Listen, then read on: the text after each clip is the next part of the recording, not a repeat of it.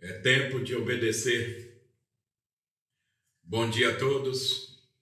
Que a paz do nosso Senhor e Salvador Jesus Cristo habite em cada vida que me ouve nessa manhã. Falava semana passada, é tempo de conhecer Deus. Hoje estou falando, é tempo de obedecer. Mas antes, vamos fazer uma breve oração.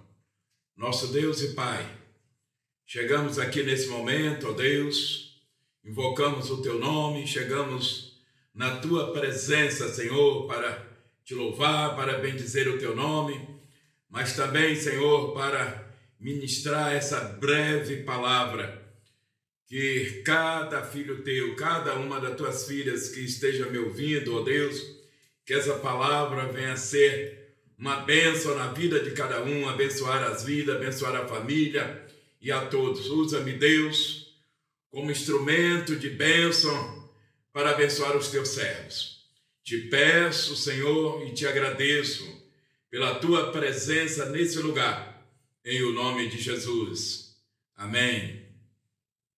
Vou falar algo a você nessa manhã que Deus tem colocado no meu coração muito embora você já saiba, mas não custa nada estar lembrando.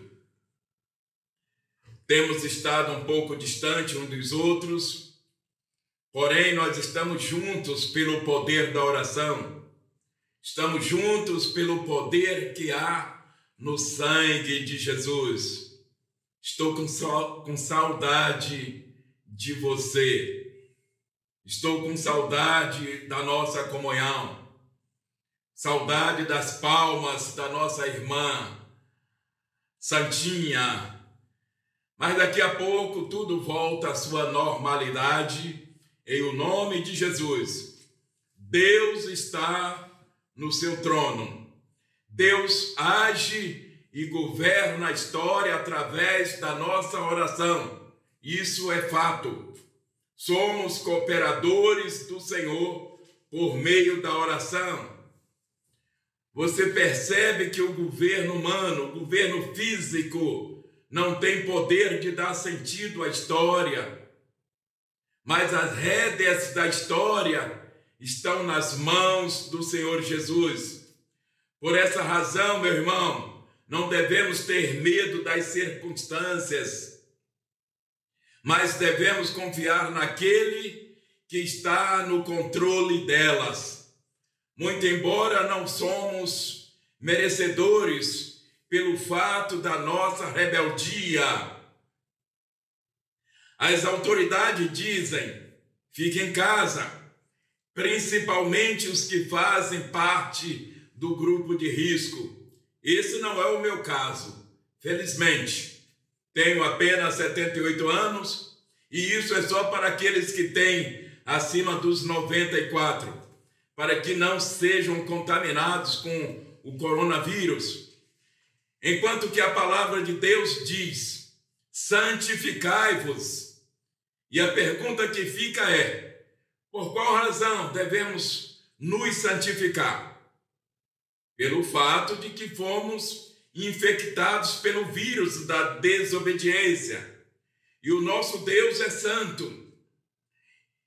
E se não tivermos autodisciplina, ao invés de sermos colaboradores de Deus por meio da oração, em muitos casos passamos a ser atrapalhadores de Deus por meio das nossas ações. Convido você a abrir a palavra de Deus nesta manhã e que comigo no livro de Josué essa breve palavra é, que nós vamos ler é o livro de Josué no capítulo 7 versículo 10 a 13. Estou dando tempo também para você contrair e vou estar lendo, se possível, você me acompanhe na leitura. Então disse o Senhor a Josué: Levanta-te, porque estás prostrado assim sobre o rosto. Israel pecou e violaram a minha aliança, aquilo que eles, que eu lhe ordenara, pois tomara das coisas condenadas e furtaram, e dissimularam até debaixo da sua bagagem o puseram, pelo que os filhos de Israel não puderam resistir aos seus inimigos, viraram as costas diante deles, porquanto Israel se fizera condenado. Já não serei convosco, se não eliminardes do vosso meio a coisa roubada. Dispõe-te, santifica o povo e dize: santificai-vos para amanhã, porque assim diz o Senhor, Deus de Israel: há coisas condenadas no vosso meio, ó Israel.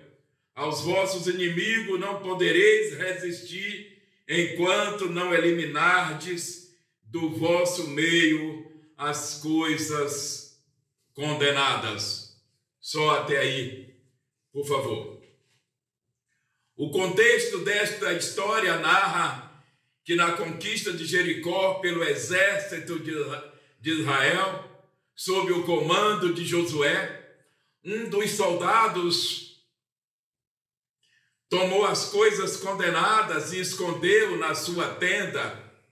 E por este ato de loucura, por essa desobediência, tornara culpada a comunidade inteira de, de Israel a desobediência de um só soldado. Eu gostaria de que você atentasse para isto, meu irmão.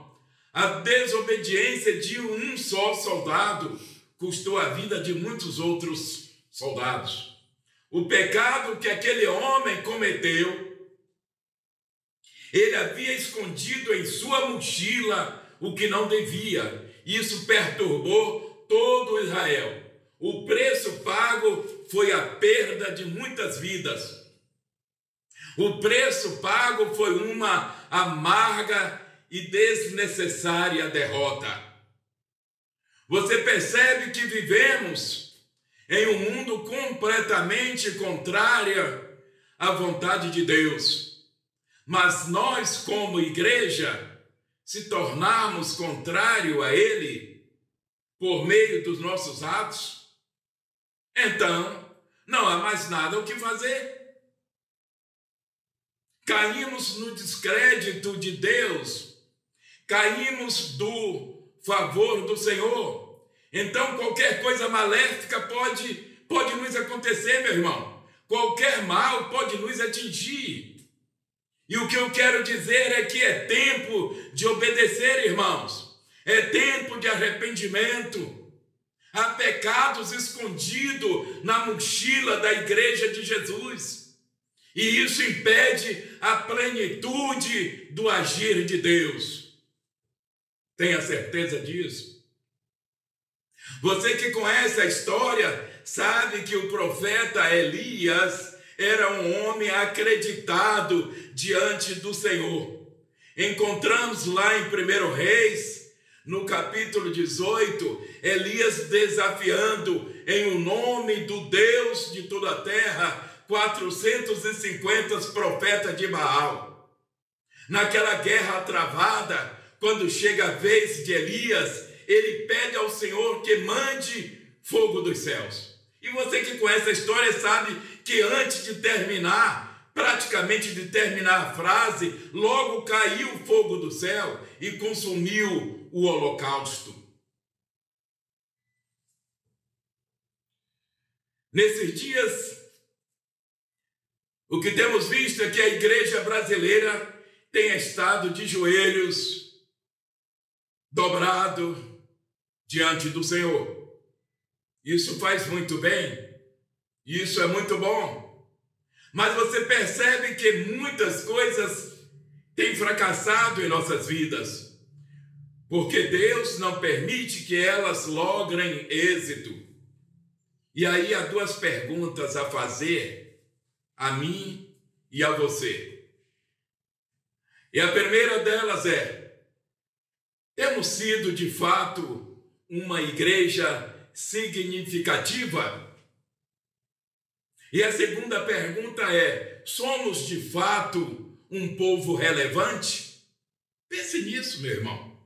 Nós somos de fato, como igreja, nós somos de fato um povo relevante?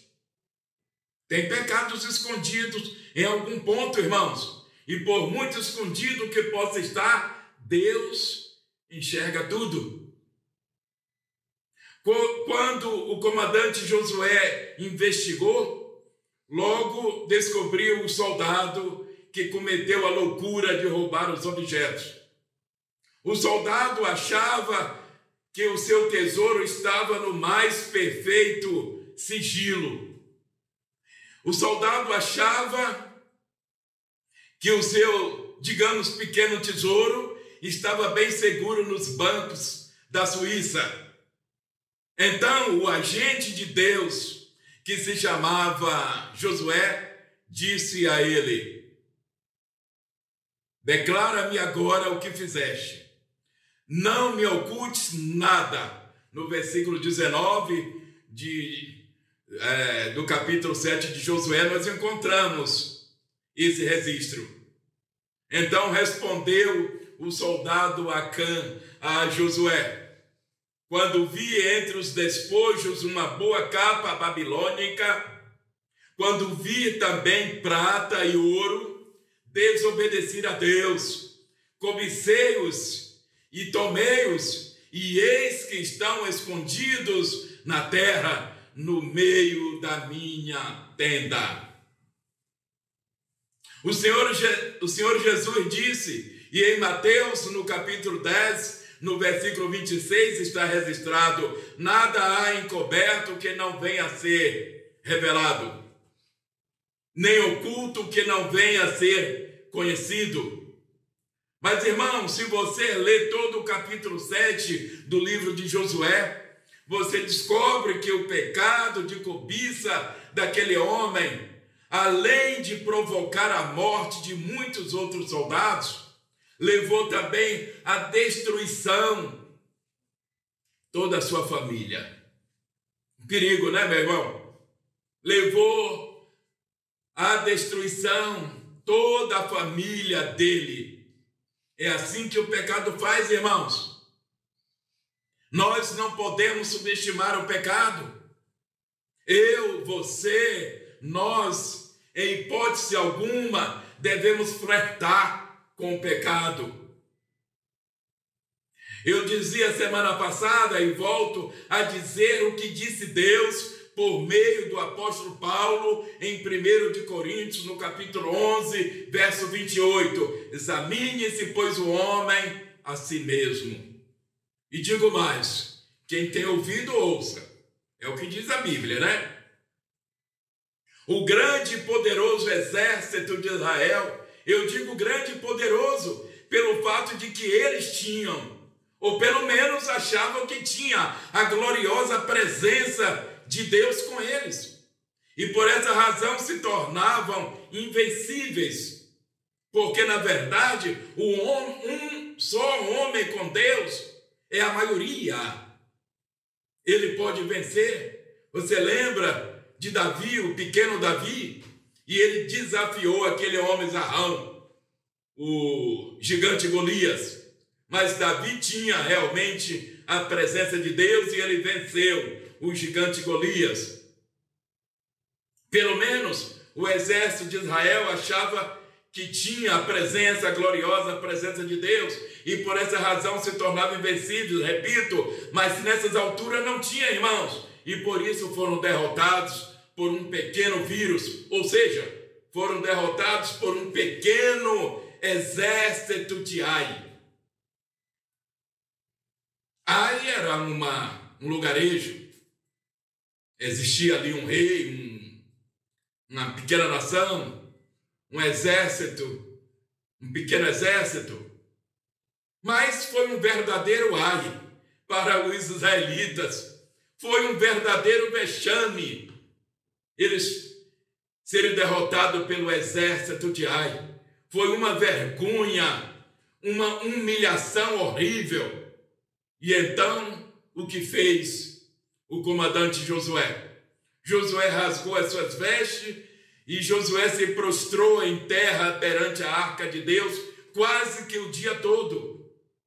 Mas como Deus não se agrada tanto de sacrifício, mas sim o obedecer, como está escrito em 1 Samuel, no capítulo 15, versículo 22, o obedecer é melhor do que o sacrificar? Deus disse a Josué: Levanta-te, porque estás prostrado assim sobre o rosto.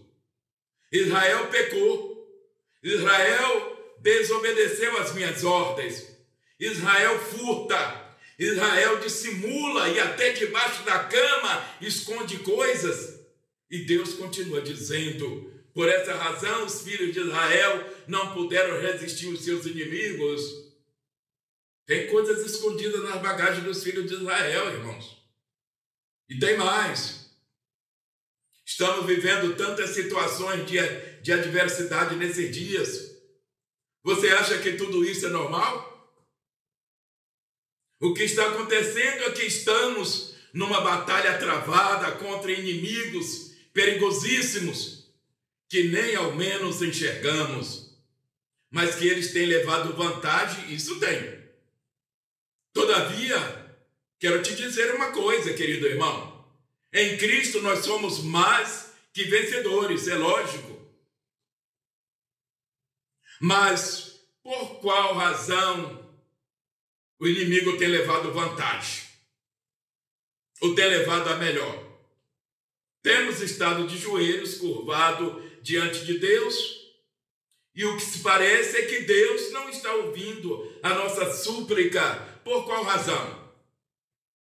Uma coisa é certa: Deus nunca se retira da frente da batalha, irmãos. Eu volto a repetir isto. Ouça isto, querido irmão. Deus nunca se retira da frente da batalha. As rédeas do comando não escapuliam das mãos do Senhor Jesus. A causa daquela derrota militar estava em Israel e não na provisão de Deus. É tempo de obedecer, irmãos. É tempo de arrependimento. É tempo de fazer uma inspeção na nossa bagagem espiritual e tirar de lá de dentro dela a cobiça da prata. Tirar de dentro da nossa mochila a cobiça do ouro, meu irmão. Tirar da nossa bagagem a cobiça da capa babilônica. Se fizermos uma inspeção na nossa bagagem espiritual, vamos encontrar esses objetos lá. E por essa razão, em algumas áreas temos sido derrotados. Você acha normal tudo isso que está acontecendo? Até a igreja do Senhor fechada? Isso não é normal. Isso não é normal, meu irmão. E não estou falando da igreja cristã de Nova Vida em Nova Iguaçu, só ela, não. Estou falando de todas as igrejas, não só de Nova Iguaçu, não só do Brasil, mas do mundo. Faça um autoexame. Tome posição. É tempo de obedecer a Deus. Fique com esse pensamento, querido irmão. Fique com esse pensamento.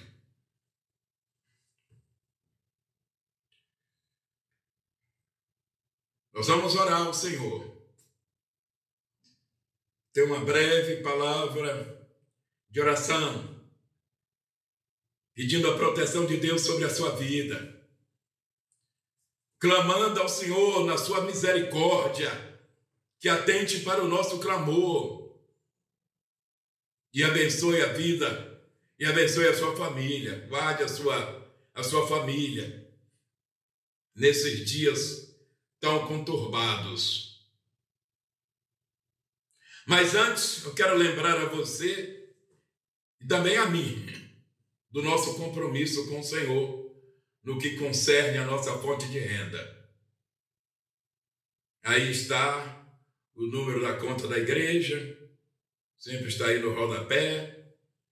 E qualquer dúvida, você nos procure, que há sempre pessoa na igreja de plantão para receber o seu dízimo, para fazer uma oração por você.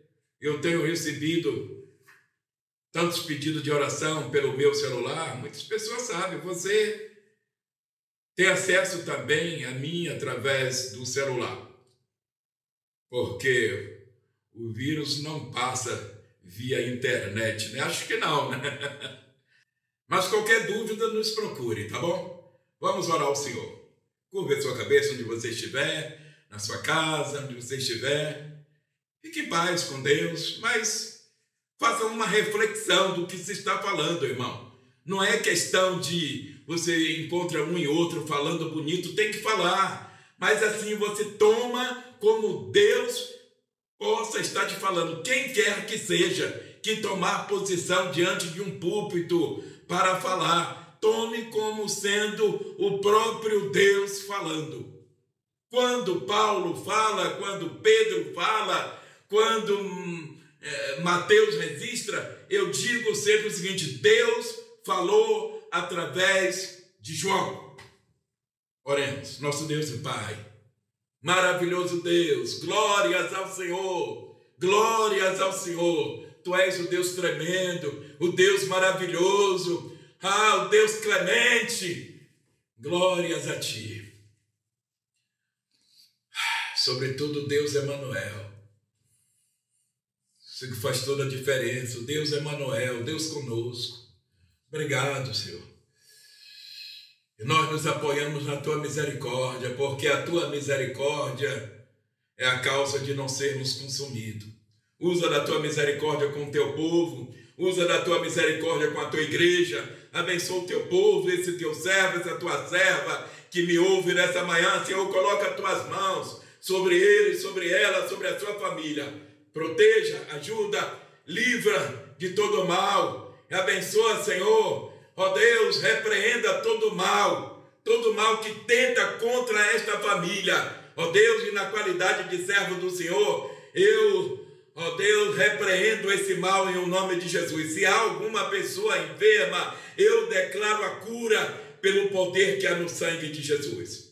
Abençoa a nossa nação, como temos pedido ao Senhor, clamado ao Senhor, nos curvado diante de Ti. Abençoa o Senhor, o presidente da República, todos os seus ministros, ó Deus, nós colocamos diante do Senhor as autoridades investidas de, de autoridade. Coloco diante do Senhor. Cuida, Pai, cuida. Liberta a nossa nação. Liberta a nossa nação. Liberta, Senhor, essa nação que se chama Brasil, dessa nuvem negra Pai, em o nome de Jesus, colocamos diante do Senhor e aceita a minha gratidão, ó Deus, sobretudo pela grande salvação em nossas vidas, em o nome de Jesus. Amém e amém. Que Deus te abençoe. Tenha um resto de semana muitíssimo abençoado, em o nome de Jesus.